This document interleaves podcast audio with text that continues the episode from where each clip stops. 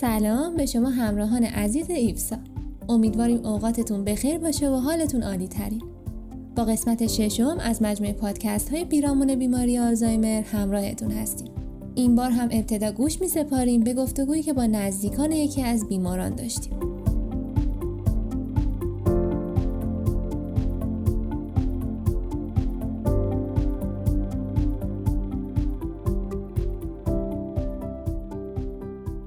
می‌تونم بپرسم سن فعلی بیمار چقدره و یا اگر در قید حیات نیستن سن ایشون در زمانی که فوت کردن چقدر بوده و در چند سالگی بیمارشون تشخیص داده شد. سن بیمار در هنگام تشخیص بیماری 55 سال بود و اون همچنان در قید حیات هستش. بیماری در چه مرحله تشخیص داده شد؟ در مراحل اولیه تشخیص داده شد بیمار دچار مشکلاتی با حافظه کوتاه مدت خود بود برای مثال در میانه حرفش فراموش می‌کرد که در رابطه با چه چیزی در حال صحبت هست و به همین دلیل به پزشک مراجعه کرده و برای وی بیماری آلزایمر تشخیص داده شد. در مورد ویژگی شخصیتی بیمار قبل از تشخیص بیماری و تغییراتی که بعد از ابتلا به آلزایمر براشون ایجاد شد لطفا یه مقدار برامون توضیح بدید. اولین اتفاقی که پس از ابتلا به آلزایمر رخ داد تغییر بخش بزرگی از شخصیت بیمار بود. اون قبل از ابتلا به آلزایمر فردی کاملا با روحیه و شاد بود اما پس از اون بیمار کاملا گوشگیر شده بود. داروهای مورد استفاده بیمار و سایر توصیه های غیر دارویی تجویز شده برای بیمار چه چیزایی بودند؟ بیمار از داروهای مختلفی استفاده می کرد و برخی از توصیه های غیر دارویی که بهش شده بود شامل سفر و ورزش کردن می‌شد. به خاطر دارید که چه بخشی از زندگی بیمار تحت تاثیر بیماریش قرار گرفت و ترتیب بروز علائمش رو برای ما توضیح میدین مثلا اینکه انواع مشکلات مربوط به حافظه مشکلات عاطفی رفتاری مشکل در صحبت کردن و ادراک مشکلات بلع و گوارش و مشکلات حرکتی یا مثلا ابتلا به عفونت‌های ثانوی و از این دست موارد حافظه کوتاه مدت بیمار دچار مشکل شده بود مثل فراموش کردن کارهایی که به تازگی انجام داده بود و یا نمی‌تونست به یاد بیاره وسایل مختلف رو در کجا قرار داده. تاریخ و نام افراد رو هم فراموش می‌کرد و در استدلال حل مسئله دچار مشکل بود. همچنین بیمار توانایی و استقلال خودش رو در انجام بسیاری از کارها از دست داد و برای کارهایی مثل آماده کردن غذا و یا استهمام نیاز به کمک داشت. چه اقداماتی در هر مرحله برای بهبود این مشکلات انجام شد؟ پسر بیمار کار خودش رو به خونه منتقل کرد و بیمار رو هم به خونه خودش آورد تا همیشه در کنارش باشه و 24 ساعته بتونه به اون کمک بکنه. همچنین سعی می‌کرد مطمئن بشه مادرش هر روز به بیرون از خونه میره و کارهای بیشتری نظیر باغبانی و شستشو رو انجام بده. به طور منظم پیش پزشک می‌رفتن و بیمار از داروهای مختلفی استفاده می‌کرد. پزشک بیمار به وی توصیه کرده بود که در هنگام مسافرت یک کاغذ همراه خودش داشته باشه که مشکل حافظش در اون توسط پزشک توضیح داده شده بود. رفتار سایرین و اطرافیان بیمار با اون و نگرششون نسبت به بیمار و بیماریش چطور بود؟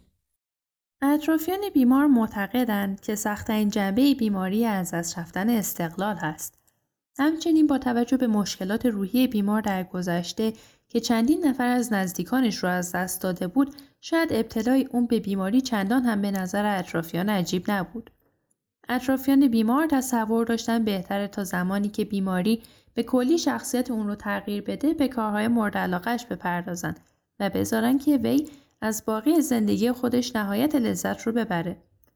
اونها مخالف در خونه موندن و استراحت بیمار بودن و می‌گفتن با وجود اینکه نمی‌دونن در آینده چه اتفاقی میفته اما می‌خوان آخرین باری که بیمار رو می‌بینن همچنان شاد باشه و لبخند بزنه. در کار پسر بیمار همین عقیده رو داشت که آلزایمر شانسی برای وی تا به فرد بهتری تبدیل بشه و همراه مادرش خیلی از کارهایی رو که قبلا انجام نمی‌دادن الان در کنار هم انجام میدنشون. نگرش خود بیمار نسبت به بیماریش چطور بود؟ بیمار فکر می‌کنه در تله گیر کرده و خیلی از کارهایی رو که قبل از بیماری می‌تونست انجام بده اکنون نمی‌تونه و استقلال نداره. از نظر وی خیلی از اتفاقاتی که در این بیماری اونها رو تجربه می‌کنه مثل فراموش کردن کارهای مختلف خیلی زمانها برای افراد معمولی هم اتفاق میافتند و در نتیجه نباید به بیماری با دید عجیبی نگاه کنه و باید با اون کنار بیاد. بزرگترین ترس بیمار هم این هست که با تشخیص بیماریش به خانه سالمندان سپرده بشه و مجبور باشه بقیه عمرش رو اونجا سپری کنه. بیماری به چه صورت بود؟ بیمار تقریبا همیشه علامت دار بود زیرا به طور روزانه در به یاد آوردن کارهایی که لحظاتی پیش اونها را انجام داده بود هم دچار مشکل می‌شد. به نظر شما این بیماران خانواده های اونها بیشتر به چه چیزی احتیاج دارن؟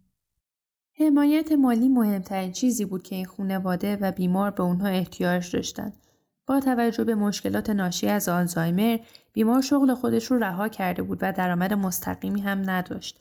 همچنین فرزند بیمار در خونه و به گونه‌ای که بتونه همراه مادرش باشه و از اون مراقبت کنه مشغول کار بود و علاوه بر خرج مادرش باید هزینه های زندگی خودش رو هم تأمین می‌کرد و این موضوع برای اون بسیار سخت بود. آیا بیمار با گروه های حمایتی آشنایی داره و در اونا شرکت می‌کنه؟ بیمار در ملاقات های زیادی در رابطه با آلزایمر شرکت کرده که در همه اونها با اختلاف حدود 20 سال جوانترین فرد در میان سایر بیماران بوده. بیمار چه فعالیت های اجتماعی انجام میده؟ به دلیل علاقه بیمار به گشتن دنیا و سفر به نقاط مختلف وی با خانوادش به سفری برای بازدید از اروپا رفتن. همچنین بیمار در تجمعات بیماران آلزایمری زیاد شرکت می‌کرد و به صورت داوطلبانه هم مشغول به باغبونی در مکانهای مختلف می‌شد. اطرافیان بیمار چطوری با مراقبت های لازم آشنا شدن؟ خونواده و بیمار با مراجعه به پزشک خودشون از این بیماری و مراقبت های لازم اطلاعات کسب کردن.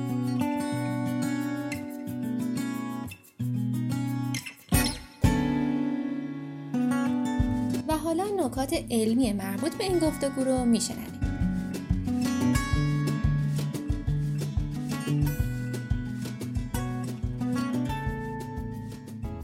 در رابطه با سفر و بیماری آلزایمر ذکر این نکته لازمه که اگر فردی در مراحل آخر زوال عقل قرار داره معمولا سفر توصیه نمیشه.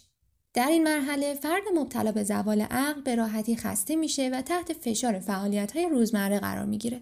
در برابر بیماری یا عفونت ها آسیب پذیرتر میشه یا با توانایی های جسمانی مثل نشستن، غذا خوردن یا بلعیدن دست و پنجه نرم می‌کنه. اما بیماری که معرفی کردیم در مراحل اولیه زوال عقل بودش و اتفاقا همراهانی هم داشت. همچنین در رابطه با سفر باید احتیاط هایی کرد از جمله اینکه حتما یک نفر از اعضای خانواده یا یک پرستار همراه بیمار باشه در صورتی که هر دو نفر با هم باشن خیلی بهتره سعی کنید ساده ترین راه رو برای سفر انتخاب کنید و زمان ماندنتون و طول سفر رو به حداقل برسونید بیشتر از وسایل ضروری با خودتون همراه داشته باشید. به طور مثال داشتن چندین لباس برای آب و هواهای مختلف، مایعات و میان های فراوان، داروها، کپی از لیست داروها و اطلاعات پزشک بیمار. حتما بدونید که اگر در سفرتون نیاز به کمک داشتید باید به کجا مراجعه کنید و در مورد نیازها و اقامتگاه ها با خطوط هوایی صحبت کنید. آلزایمر زودرس به طور کلی آلزایمر زودرس به گونه ای تعریف میشه که فرد کمتر از 65 سال سن داره. آلزایمر زودرس به طور معمول تحت تاثیر نوع تیپیکال اون قرار گرفته و تشخیص علائم بین این دو نوع برای متخصصین اهمیت زیادی داره و بررسی های زیادی در این مورد صورت می‌گیره. 5 الی 6 درصد کیس های آلزایمر رو کسانی تشکیل میدن که دچار آلزایمر زودرس شدن. این نوع از آلزایمر دارای فنوتیپ واریانت هایی هستش که با درصد قابل توجهی از نوع معمول آلزایمر متفاوته.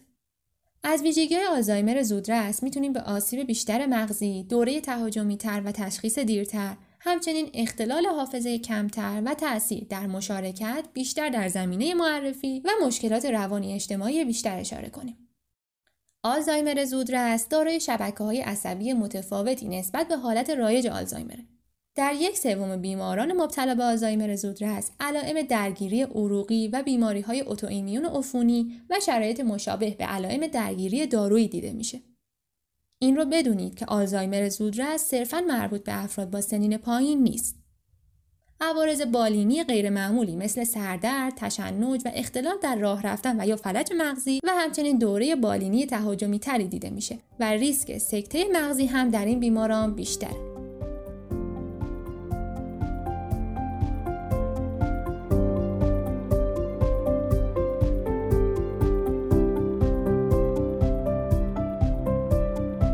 ممنون از اینکه همراه ما بودید و به گوش دادید. با آرزوی اینکه همیشه تندرست باشید و از بیماری ها به دور به خدا می سپاریمتون